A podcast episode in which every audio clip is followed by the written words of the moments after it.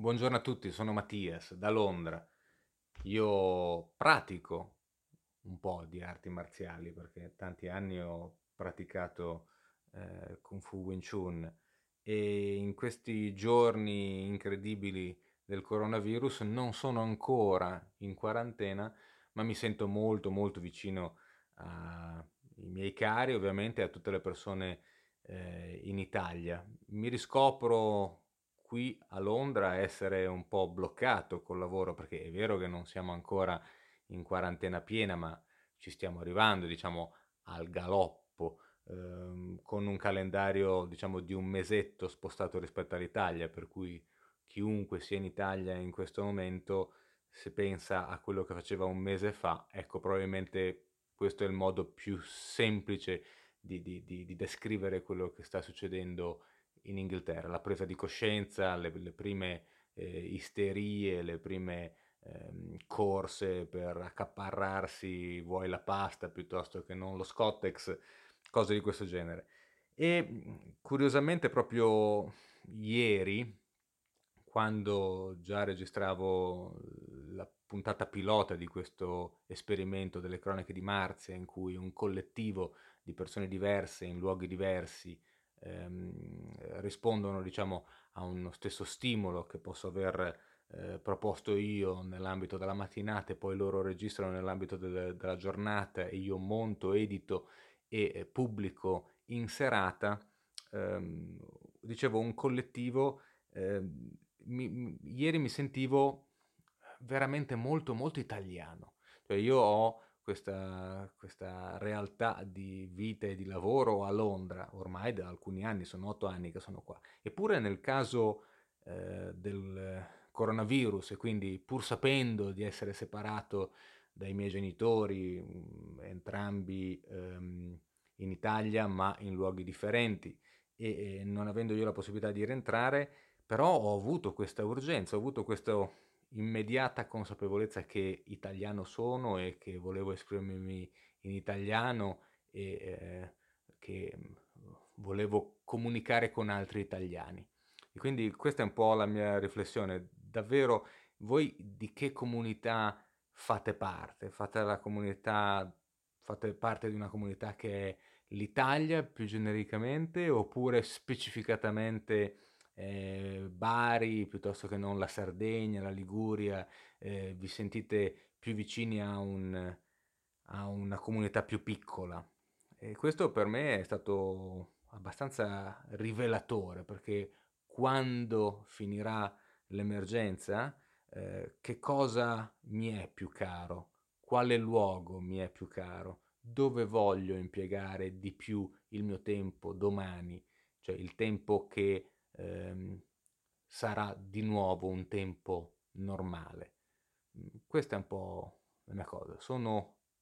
in Inghilterra, ma in questo momento io vorrei essere in Italia. Ciao a tutti e ciao Mattias. E ehm, volevo dire che l'argomento di oggi per me è abbastanza complesso perché eh, cerco di essere breve in questa mia esposizione. Eh, da un lato io mi sono sempre sentita molto fuori da ogni posto che ho frequentato, forse per via dei miei interessi, del, sì, di quello che ho sempre fatto, mi sono sentita sempre molto estranea alla realtà in cui ho vissuto. Inoltre ho fatto all'università studi di antropologia e quindi ehm,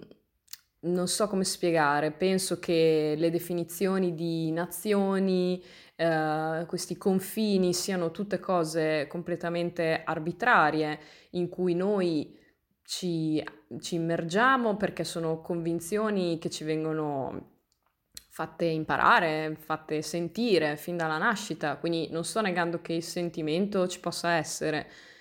Dico solo che faccio fatica a considerarmi italiana come, come se fossi nata anche da un'altra parte, come spagnola, come russa. Mm, faccio fatica sinceramente a sentire una comunità basandomi su, sulla nazione o su qualsiasi altra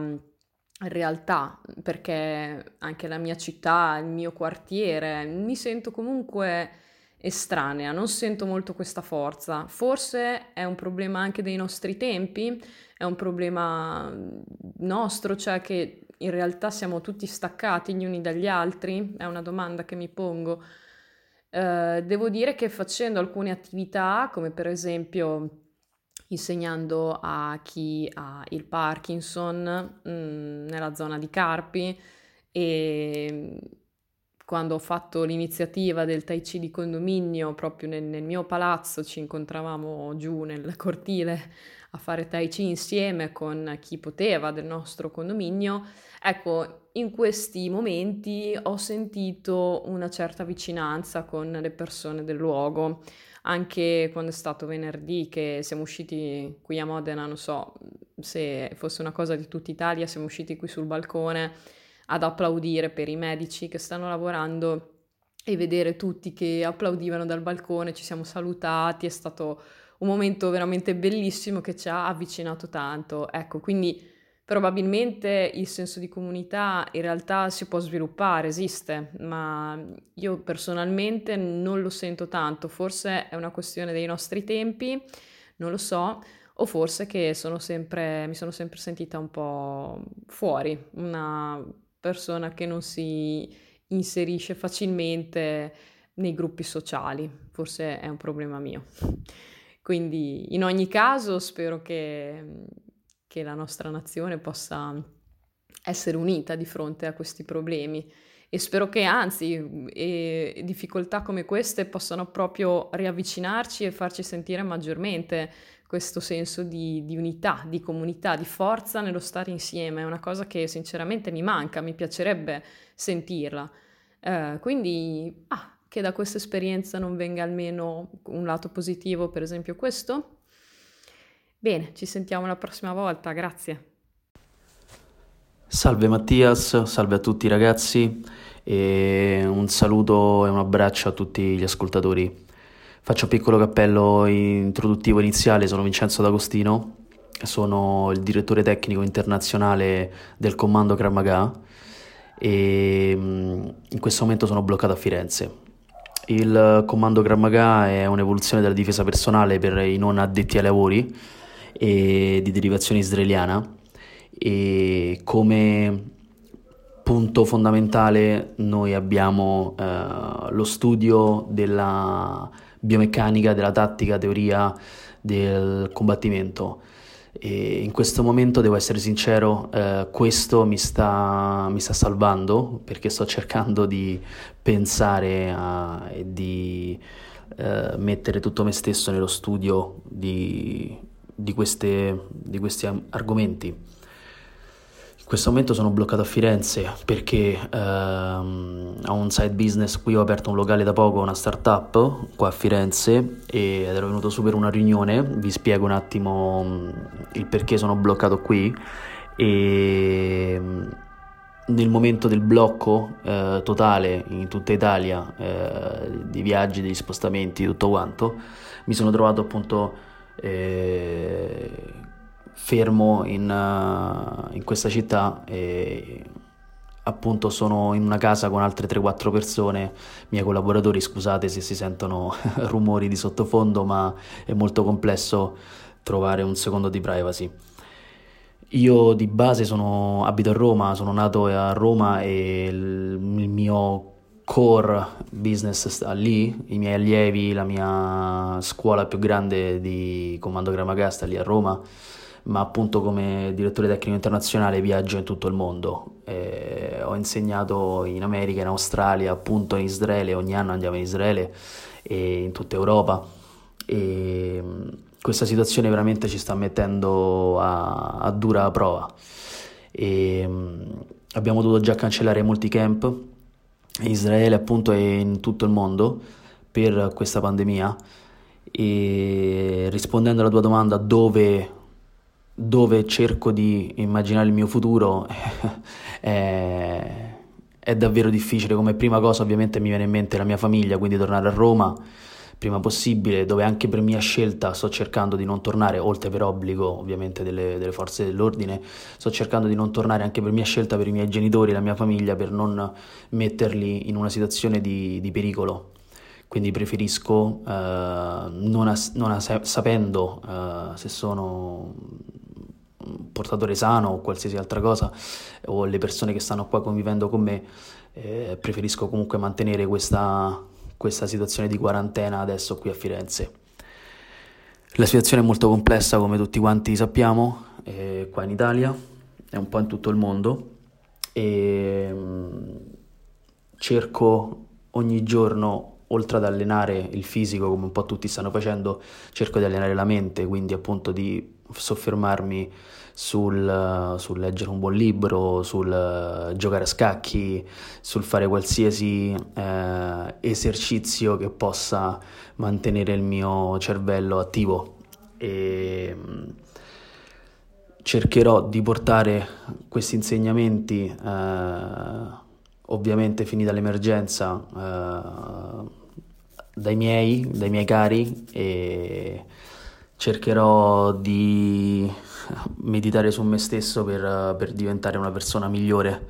e di riprendere il tempo che purtroppo eh, al giorno d'oggi una frase comune il tempo manca ma il tempo non viene mai utilizzato in maniera consona e adeguata e soprattutto non viene mai dedicato alle persone giuste ma eh, o care in questo caso ma viene uh, usato in maniera non uh, intelligente. Quindi questo è, è il mio pensiero. E nel prossimo futuro, prossimo, speriamo molto, molto presto, mi vedo appartenente a una comunità appunto più stretta, quella di Roma e di tutte le persone, i miei allievi, la mia scuola più grande che sta al Sigam Roma, che sta a Roma appunto, ma nel tempo stesso anche connessa come tutti i giorni sono con tutti i miei allievi in giro per tutto il mondo e tutte le persone che conosco, quindi da una comunità anche un po' più grande mi sento vicino un po' a tutti quanti. Per quanto riguarda il discorso dell'appartenenza vera e propria, io sono fiero e orgoglioso di essere italiano e sulla mia spalla c'è sempre il fregio de, italiano da qualsiasi parte in giro per il mondo dove vado ad insegnare e sicuramente ancora con più orgoglio porterò la nostra bandiera in giro in tutto il mondo. Grazie. Ciao a tutti, sono Vanni Altomare da, da Molfetta, istruttore di Jiu-Jitsu brasiliano. Se, se dovessi dire di quale di quale comunità mi sento parte in questo momento? Beh, sicuramente io mm, mi sento italiano, mi sento, uh, mi, mi sento, parte di questa nazione che è um,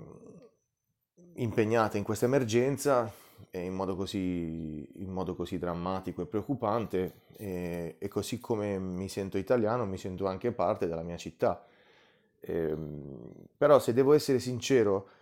eh, se se potessi scegliere uh, di quale comunità far parte, perché penso che non basti essere solamente nato all'interno di determinati confini per sentirsi parte di una comunità, se dovessi scegliere, io scelgo di far parte o comunque sento di eh, far parte molto di più di quella comunità di persone che in questo momento si sentono lontane dal tatami, che è un luogo non fisico, cioè è un luogo che è un non luogo, nel senso eh, esistono migliaia di tatami in tutto il mondo, ognuno ha il suo, sono tutti diversi, sparsi in tutto il globo, però in realtà il, ta- il tatami è un posto in cui chiunque da ogni parte del mondo, eh, anche persone m- molto diverse fra loro, quando entrano in questo luogo eh, cominciano ad avere le stesse momenti, le stesse, gli stessi rituali, le stesse movenze, le stesse abitudini e anche se parlano lingue diverse, si comprendono. Eh, quindi qualcuno di un, un mio amico diceva se trovi un tatami trovi una casa, è vero, anche se sei dall'altra parte del mondo rispetto alla tua casa, in realtà se trovi un tatami trovi compagni di allenamento, trovi casa, trovi gente con cui riesci a rapportarti, anche se sono persone molto diverse da te. Perché sul tatami non si parla una lingua, ma si pratica tutti nello stesso modo, si diventa tutti compagni, si suda tutti insieme e in qualche modo si condivide qualcosa. E il tatami è casa mia e questa, questa comunità di persone che in questo momento è lontana da casa perché non può, eh, in, in particolare in Italia, ovviamente per ragioni ovvie, è impossibilitata da, dal praticare il proprio sport, è una comunità di persone che in questo momento si sente molto lontana da casa, appunto, e se dovessi scegliere a quale comunità far parte, in questo momento mi sento molto più vicino a questa comunità di persone. E grazie di avermi ascoltato, alla prossima. Ciao a tutti, Fabio Campinotti, insegno storia e filosofia qui a Genova ed entro subito nel merito. Allora, la comunità alla quale io tornerei anche subito, molto volentieri, è eh, in primis la, la, comunità della mia scuola, la compagnia dei miei studenti, delle mie classi, eh, perché, perché la presenza fisica, l'essere presenti e disponibili tutti i giorni, eh, il guardarsi negli occhi, eh, il poter comprendere come, eh, come sta una persona anche da tanti piccoli segnali del linguaggio non verbale, eh, l'essere eh, fisicamente a disposizione eh, degli altri, il costruire insieme delle nuove esperienze, soprattutto il pensare insieme, l'evento lieve, eh, come diceva Anna Arendt, l'evento lieve del pensiero eh, è qualcosa che è essenzialmente comunitario. È vero che è anche del singolo, ma è altrettanto vero che un 50% è eh, anche e soprattutto oh, relazione. E è una relazione che si nutre anche di ehm, fisicità. Eh. E, e, quindi questo a me eh, manca, manca, tantissimo e eh, scopro proprio questa questa mancanza eh, dei miei ragazzi in questo periodo. E, e poi sicuramente eh, l'essere eh, genovese e il sentirsi italiano eh, è una cosa sulla quale io ho sempre eh, puntato molto eh, come un valore da costruire insieme, non per ricalcare un'idea di tipo nazionalista, ma per tirare fuori quelle che sono eh, gli elementi buoni di, eh, di, positività che ci sono eh, nella nostra tradizione, nel nostro eh, essere eh, in un determinato modo co- come comunità. E, e, questo è secondo me molto importante, ma non è solo l'unico, l'unico aspetto però da tenere, da tenere presente, eh, perché eh, il rischio da qui, da quello che ho appena detto, a,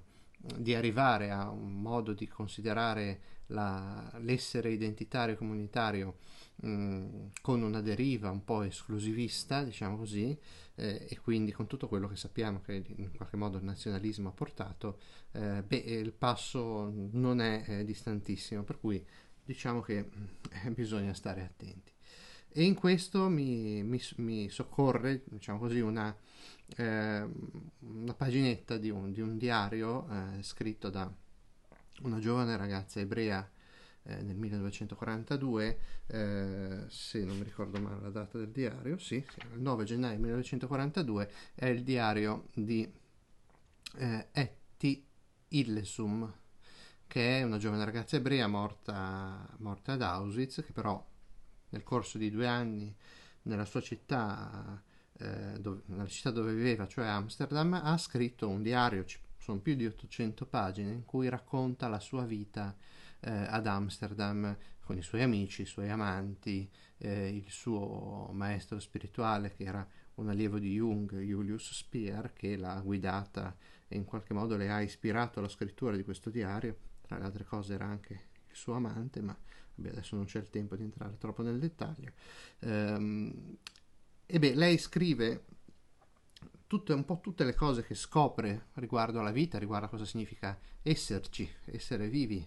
essere al mondo questo, su questa terra. E fra le altre cose eh, è toccata da un pensiero, da un'intuizione che secondo me è molto importante ed è molto bella, specialmente proprio alla luce